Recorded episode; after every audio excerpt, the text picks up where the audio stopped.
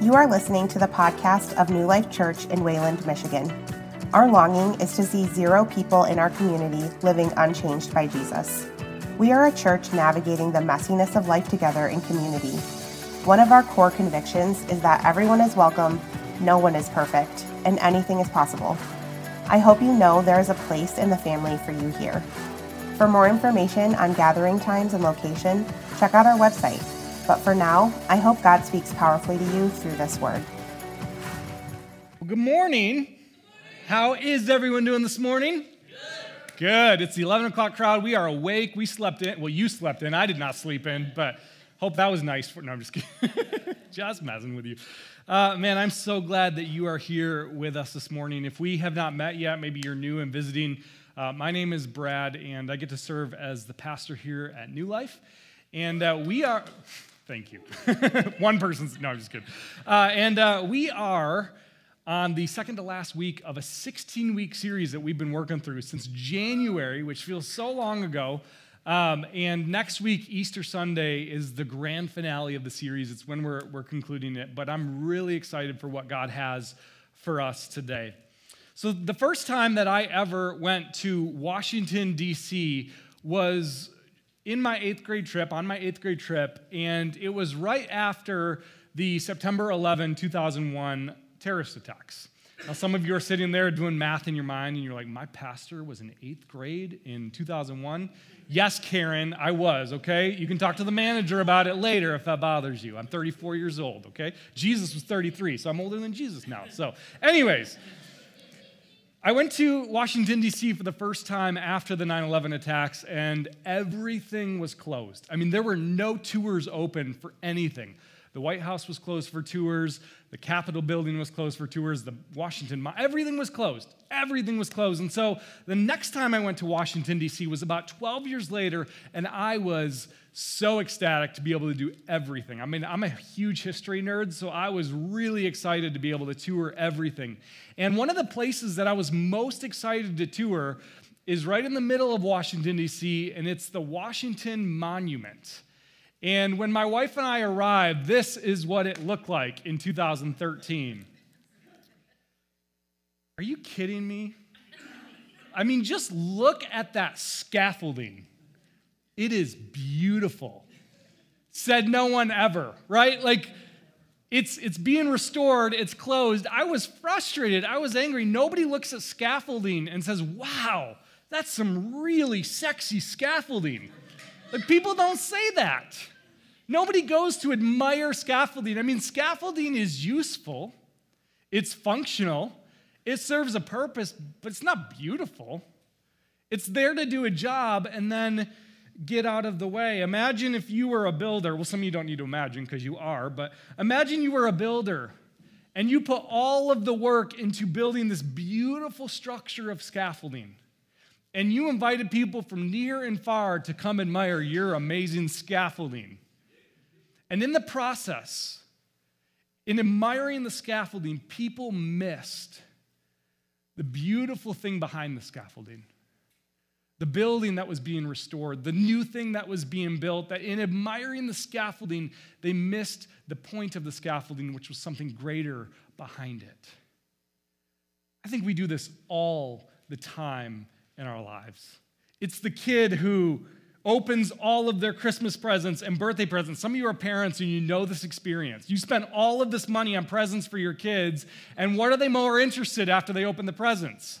The box. It's like if I only knew, I wouldn't spend all this money on presents. Or adults do this too, right? We're in this beautiful moment, and what are we doing? Looking down at our phone, and we're missing the moment. We're, we're focused on the scaffolding when there's something more beautiful happening behind it. The church has done this with God too. Like, I, I wonder, I wonder if some of us, we look at our, our money, the, the ways that God has blessed us, and, and we treat money as just an end in and of itself, not realizing that God has blessed us to be a blessing. And so we focus on money, the scaffolding, and we miss the greater thing that God wants to do. This is why such deep divisions exist in the church today, if you look around. Like in the American church, there are deep, deep cultural divisions. Why? Because we focused on the scaffolding and we've missed the greater work of restoration that God wants to do behind it. The problem is, is that what if we are missing the heart of God because of all the scaffolding we've built around God? Like, what if we're missing the heart of God, the essence of who He is, because we built so much scaffolding around Him? You see, scaffolding's not a bad thing. It's useful, it's functional, but it's not beautiful. And here's, here's the problem with sin is that in the very beginning of the story, Adam and Eve, we talked about this back in January, Adam and Eve were created to live in God's glory. That's how humans were created to live. We, as human beings, were created to experience God's glory, to express God's glory, to live out God's glory in every single area of our lives, and to give Him glory in everything we do. That's why we were created.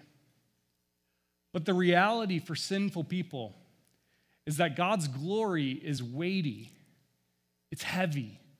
In fact, the word used in the scriptures for glory is the Hebrew word kavod. And I'm not going to preach a whole sermon on this word. I did that with the Hebrew word a couple weeks ago. But just to bring up this word here, whenever you see God's glory talked about in the Old Testament, it's this word, and the word literally translated means weighty or heavy, both in a literal sense and in a spiritual sense, that God's glory is heavy. And the problem for sinful people is that God's glory is so heavy that in our sin, when exposed to his glory without filters and without scaffolds, his glory is crushing. That no man, as God says to Moses in Exodus, can see the face of God and live. His glory is that stunning. And so, what did God do? He provided scaffolding tools and ways in which people could experience glimpses of his glory, see his glory, and not be crushed by it. In fact, it's in Exodus 33 where Moses approaches God and he says, God, show me your glory. And God's response is basically like, You can't handle my glory, it's too much. Watch what happens here. Moses says, Please show me your glory. And God said to him, I will make all of my goodness pass before you and will proclaim before you my name, the Lord, and will be gra- I will be gracious to whom I will be gracious, and will show mercy on whom I will show mercy. But he said, You cannot see my face, for man shall not see me and live. In other words, my glory is too heavy a burden for you.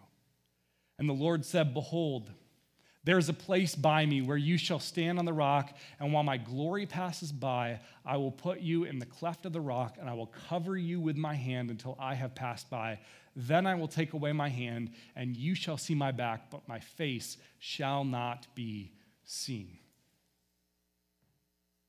God gives Moses a scaffold, a useful and functional tool in which he can be exposed to God's glory but not be crushed by it. This morning, I was uh, sitting facing east in front of a, a big window at Starbucks because I love Starbucks. And uh, the, this big, huge thing that I haven't seen for weeks and weeks and weeks appeared in the sky and overwhelmed me. It was the sun. Yes. Anybody else? Is this still sunny out there? I think it is. I hope it stays. Uh, but the sun came out. This is one of the cloudiest Aprils that we've had. And the sun, the light of the sun, was so overwhelming. Like, anybody remember the solar eclipse a few years ago? What'd they say? Don't look up without some kind of eye protection, right? Don't look up. Don't look at the sky. Don't look at the sun. It is overwhelming. You need some kind of scaffold, you need something to shield you from it. And this has been the story of sinful people throughout the entirety of history is that you cannot experience the glory of God in all of its fullness, in all of its power, in all of its potency without being overwhelmed and crushed by it. It is that powerful, and so we need scaffolds. In fact, what God gave Moses and the Israelite people is an entire system of scaffolding. He gave them a tabernacle system, a temple system later on of sacrifice and ritual, and all of these different rhythms they had to go through to protect them from the weight of God's glory because God's presence in and of itself is dangerous to sin. And so, as high priests would enter this tabernacle and later this temple, they would enter what was a room called the Holy of Holies or the holiest place one day a year, where they were called to go through this elaborate system of purification and sacrifice, all to make a sacrifice of atonement, make atonement for Israel's sins.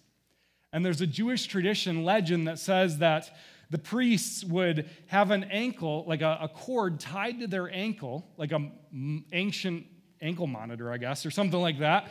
And uh, they would go into the holiest place, and just in case God's glory crushed the high priest and he died in the holiest place, they could pull his lifeless body out of the tabernacle. We have always, since sin entered the picture, needed scaffolds to approach God and to experience his glory. The temple system the system of sacrifice, all of it was scaffolds for people to experience God's glory. But here's the problem with scaffolds.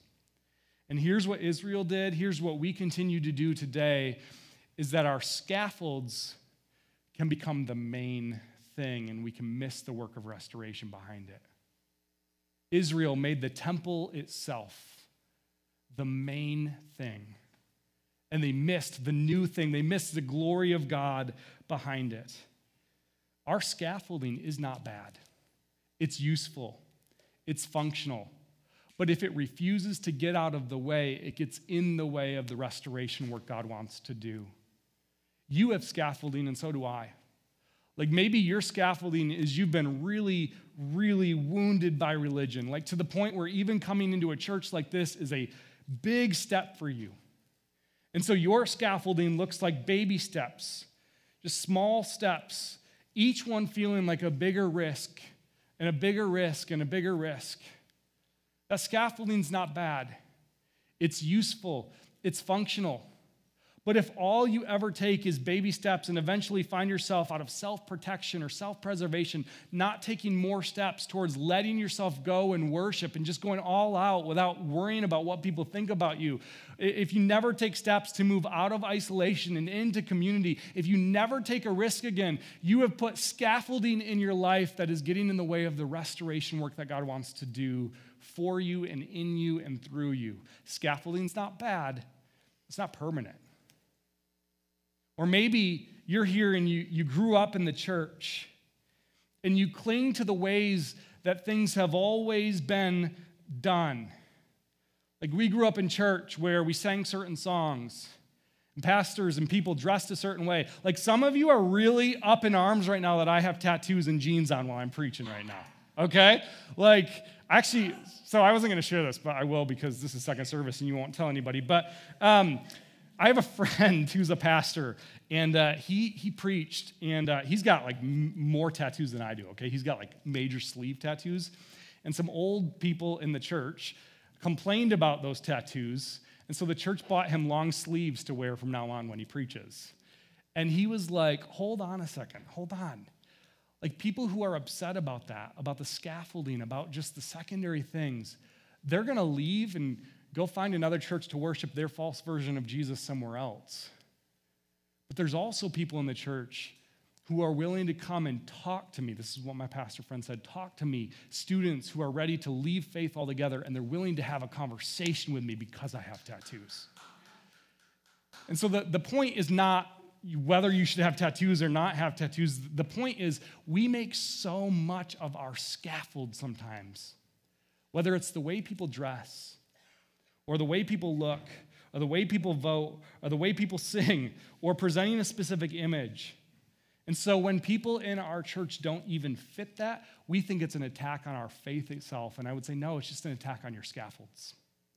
It's just an attack on things that have been built up in front of the cross. And, and I'm here to tell you, our scaffolds are not necessarily a bad thing. Like some of you grew up in a rich faith tradition and you hold on to those things so tightly because you saw God move powerfully in those seasons.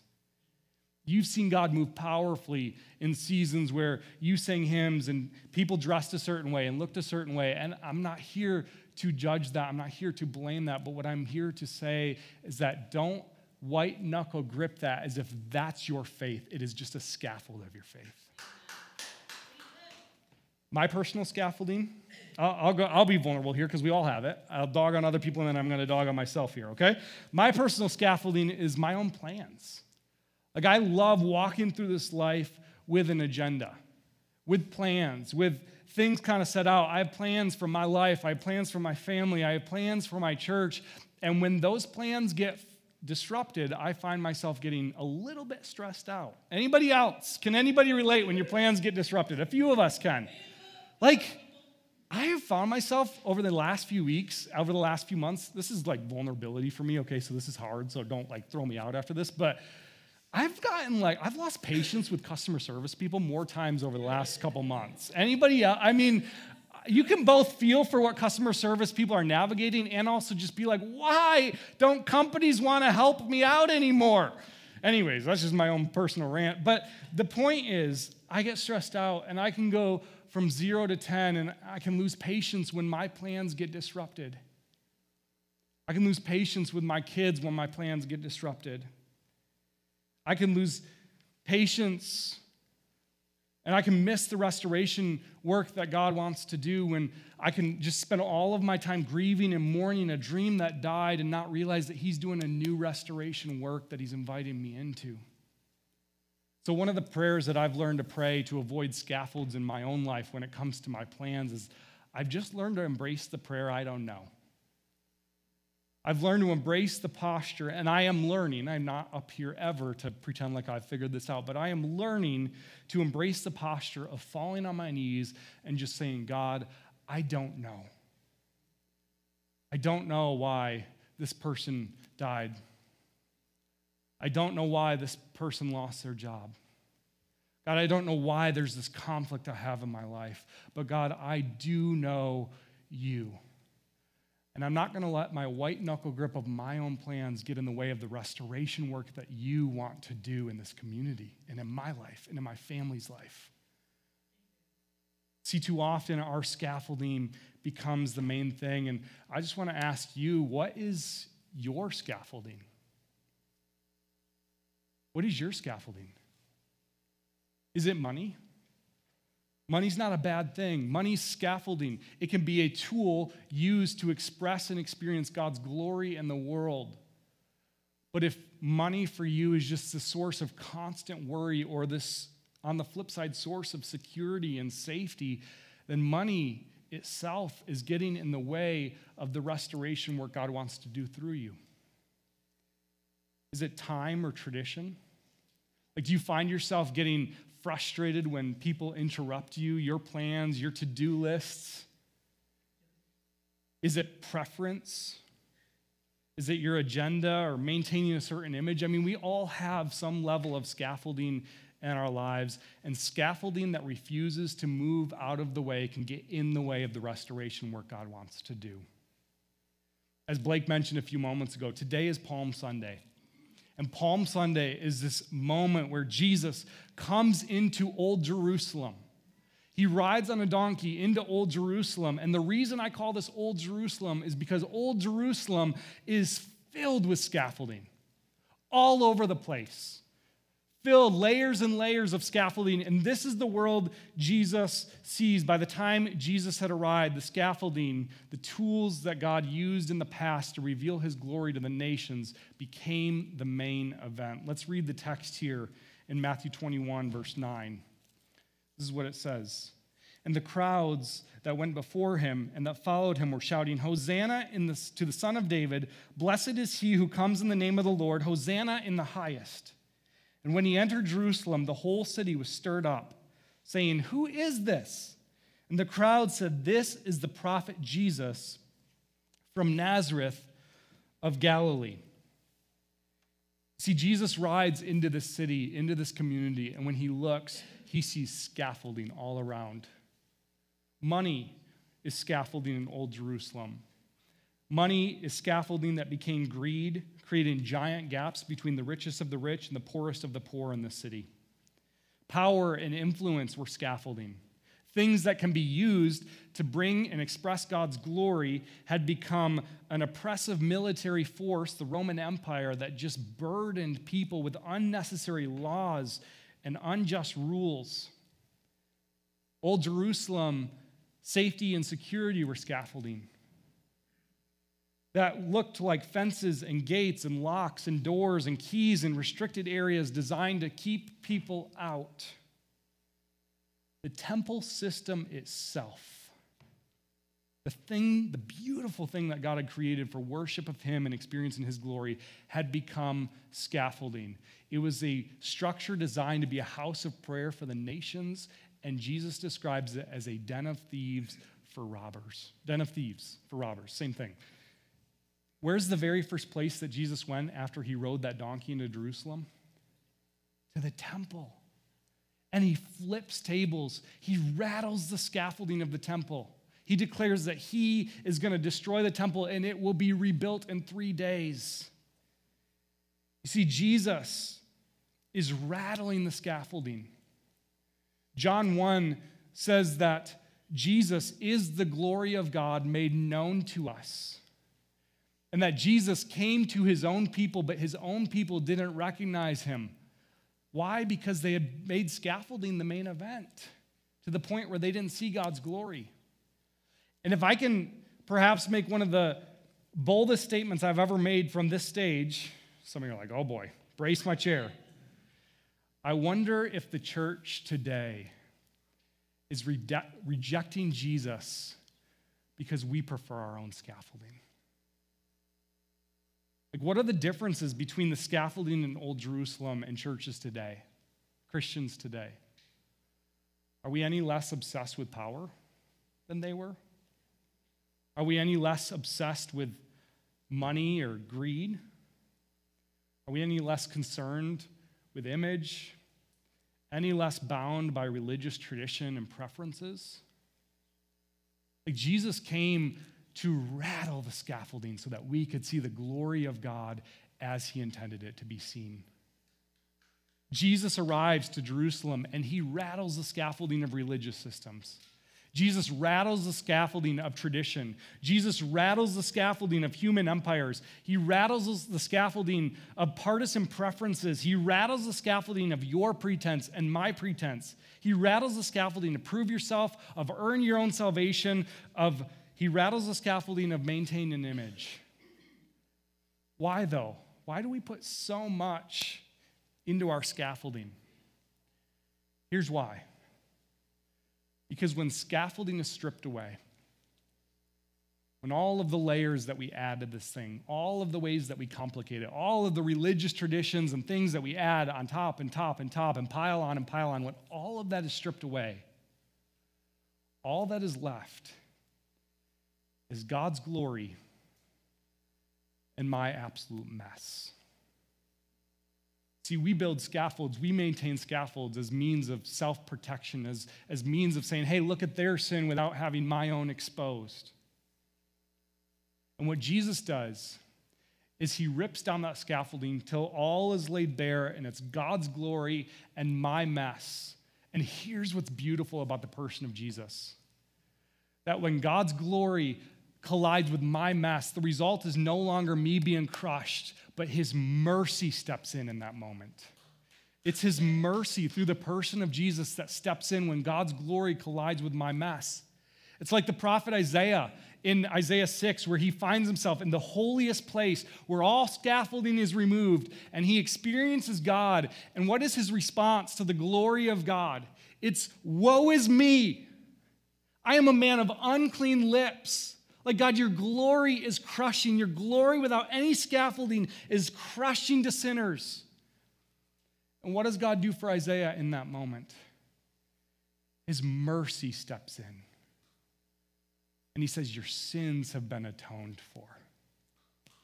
This is what Jesus does. And when you understand this, when you understand that Jesus desires to rip all scaffolding away so that my mess and his glory are all that remain, you begin to understand the dawn of the restoration work that God wants to do in your life. The new life that he invites you into. The new heaven and the new earth that he is creating. You see, when Jesus, Apostle John, has a vision of a new Jerusalem, right? There's old Jerusalem that he knew well, but when Jesus' disciple John has a vision of the new Jerusalem, as, as told in Revelation, This is what he sees in Revelation chapter 21. This is what John envisions. And I saw no temple in the city, for its temple is the Lord God, the Almighty, and the Lamb. No scaffolding, no temple. And the city has no need of sun or moon to shine on it, for the glory of God gives it light, and its lamp is the Lamb. By its light will the nations walk, and the kings of the earth will bring their glory into it, and its gates will never be shut by day, and there will be no night there. They will bring into it the glory and the honor of the nations, but nothing unclean will ever enter it, nor anyone who does what is detestable or false, but only those who are written in the Lamb's book of life. You see, when John sees this picture of the new Jerusalem, he sees a Jerusalem, a new world without any scaffolding. Just the unfiltered, unadulterated, unhindered glory of God on full display. There's no temple. You know how offensive it is for John to tell Jewish Christians that there's no temple in heaven? Like, Jewish people literally believe that in order for the lamb to be worshiped, there has to be a physical temple space, like a physical building. John telling Jewish people that there's no temple in heaven is like me telling American Christians there aren't going to be any American flags in heaven. Okay? It's like that offensive, which by the way is true, okay? But it's that offensive to people. It rubs people the wrong way because we're so used to our scaffolding and we so tightly hang on to that. So there's no temple. There's no sun or moon in the New Jerusalem, meaning that even the sun looks dim compared to the glory of God. I mean, picture that blinding feeling of looking directly into the sun, kind of like looking into these lights right about now, okay? It is, you, you squint when you look into the sun, it pierces your eyes. And what Revelation tells us is that even the sun looks dim compared to the glory of God on display without scaffolds. Even the sun is scaffolding. And then the last one here is no closed borders or gates, meaning the New Jerusalem will be what God intended for Israel to be all along a picture of his glory for the nations, for every tribe every tongue, every nation to experience the glory of God, where human empires crumble and fall at the feet of Jesus on his throne, King Jesus. And so, in preparing us for glory, for eternity, God is already at work rattling the scaffolding. He's already at work dismantling some things in our lives that we've built up that have gotten in the way of the cross. You see, there's another place in the scriptures where the sun goes dim and the temple system is shaken and the empire falls to its knees, and that is on a cross at Calvary, where Luke describes the sun itself failing. The sun failed on, when Jesus was on the cross, and the glory of the Lamb shone bright because the scaffolding is being rattled. It also describes this, this curtain in the temple, this, this veil that was like more thick than like most of our walls are, and it's just shredded, torn from top to bottom. Why? Because God is rattling the scaffolding, and no longer is God's glory contained to a room called the Holy of Holies, but now it is experienced and expressed in every area of our lives and every area of creation. And not only that, but the empire itself is shaken when Jesus is crucified on that cross. That the Roman centurion looks up at the cross with blood still on his hands, and he says, Surely this was the Son of God. The empire itself falls to its knees in comparison to the glory of the Lamb. The scaffolding is being shaken, is being rattled.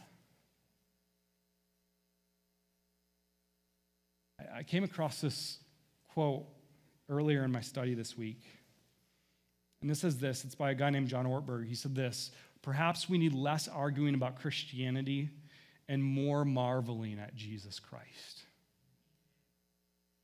I just wonder if the world looks at the church and just sees all of the petty fights and culture wars, some of which are not unimportant. I'm not diminishing that.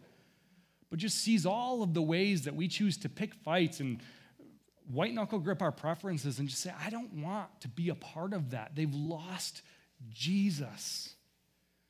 One of my favorite authors is a guy named Donald Miller, and there's a story that he shares in one of his books where he gets up in front of a, Christ, a college class of Christians, like a, at a Christian college, and he's giving a lecture at this class, and this is what he says to this group of Christian college students, okay, mind you, keep that in mind. He says, I'm to tell the gospel story to you. But I'm to leave out one incredibly crucial and critical element as I tell this gospel story. And I want you, Christian college students, to tell me which critical piece of the gospel I leave out of this story.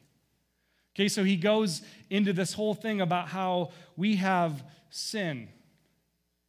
And he, he describes all of the plagues of sin that are infecting our world things like abortion and sexual sins and drug use and song lyrics on the radio and newspaper headlines and so on and so on. He goes into all of these things. College, Christian college students are like, okay. And then he goes into the wages of our sin. That because of our sin, we have been separated from God. Because of his glory and his holiness, remember, our, his glory is crushing for sinners. So he goes into this. He talks about the, the hope of heaven and the reality of hell. He goes into, I mean, he doesn't hold back. He goes into this incredible landscape about all of the sin and the brokenness in our world, and he talks about how that can only be solved through repentance, through a turn to God, and then as a result, we are invited into a moral life and how our lives can become these God honoring and God centering things when we repent. And then he finished the story. And he rested his case. And he asked these students, he said, What piece of the gospel story did I leave out? And he waited for several minutes while no Christian college student in the room could answer his question. What part of the gospel story did I leave out? What part of the gospel story did I leave out? And nobody could answer his question. And then he said this, and this is a quote I presented a gospel to Christian Bible college students and left out Jesus. Nobody noticed. Even when I said I was going to neglect something very important, even when I asked them to think very hard about what it was, even when I stood there for several minutes in silence, nobody noticed that I left out Jesus. He was really good at highlighting all of the scaffolds. But when John has a picture of the new heaven and the new earth, it's not your preferences that are sitting on the throne It's not your favorite song in worship, even that is sitting on the throne. It's not the job that you've worked your entire life to build up. It's not the bank account that you've built over years and years of saving and investing that sits on the throne. It's not any of that. It is a lamb who has been slain who sits on the throne and is worshiped for all of eternity. So as we as we close today, I want to just invite you to think about whether or not your, sca- your life is built on all of the scaffolding around Jesus or if it's built on Jesus himself. And I think there's a question each of us can ask ourselves to know if this is true. The question is this if Jesus was removed from my story, would anyone notice? Would anything change? Like, if removing Jesus means no change in your life, no difference in the way you spend your money, no difference in the way that you interact with people, you've built your life around scaffolding and not around Jesus. Like, if, if Jesus hasn't made a difference in the way that I use my money for his glory, the way that I'm generous with it, then I'm holding tightly to scaffolding and not to Jesus himself. Like, if Jesus hasn't made a difference in my relationships with the people around me, I built my life on scaffolding. And I just tell you, like, this sermon is, is really personal for me. Because I am so sick of hearing story after story of friends of mine, people I love, walk away from faith altogether because they are so sick of how much scaffolding exists around the cross. That they're willing to toss out the cross in and of itself because of all the scaffolding around it. I mean, the move of deconstruction, chances are you probably know someone who's doing that. Maybe you have a child or a family member, or you've walked through that yourself. And I just say that if, if that's you, if, if your church experience has been more obsessed with scaffolding than with Jesus, I'm sorry. I'm sorry about that. I'm sorry for ways in which we have not made the main thing the main thing in the church. I'm guilty of that. I've been part of church experiences that have been guilty of that too. And the invitation today is to put Jesus back in his rightful place on the throne, that we are a church that desires to be forever and always only about the person of Jesus. Everything else is secondary to that. Not saying things don't matter, not saying doctrine, all of that's important, but it's not ultimate. Jesus is ultimate, and He is the one worth clinging to with everything that we've got. And so, where might God be wanting to rattle and dismantle the scaffolding that you've built up in your life that are getting in the way of others experiencing His glory?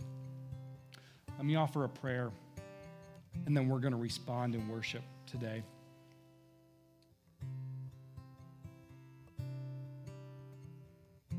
Jesus, we thank you for the ways in which you dismantle our pretense and the images that we've built up and the things that we've done that have good intentions that are not all bad. Jesus, I pray that you will give us the discernment, the eyes to see where those things are getting in the way of people experiencing your glory. God, maybe for some of us, it's, it's this holding on to tradition that, that we just need to let go of that we need to hold loosely, that, that our plans and our preferences have been disrupted so many different times in the last couple of years, God. And, and you're inviting us to see eyes, to have eyes to see the new thing that you were doing in this community, the new people that you were reaching, the new people that you were drawing to yourself. God, I pray for others of us who have been hurt and wounded by the church, who have very real experiences of pain because of your name, God, and the way it's been misrepresented. And so maybe they've they've come into this place with defenses up, not wanting to get undignified in worship and not worry about what other people think around them. Not wanting to take a step out of isolation into community, God, I pray that you will show them that you are the God who rattles scaffolds so that we can experience you and your glory in the way that you intend. God, I pray for others of us who maybe have walls built up with our neighbors and coworkers and people around us, God. That we haven't taken face steps out to make an invite or to share your love with them. God, I pray that scaffolds will come tumbling down so that people can experience your glory. God, I pray for scaffolds that need to be rattled and shaken so that we can experience who you are and your glory. God, we love you. And it's in the holy name of Jesus Christ, the only one who sits on the throne, that we pray.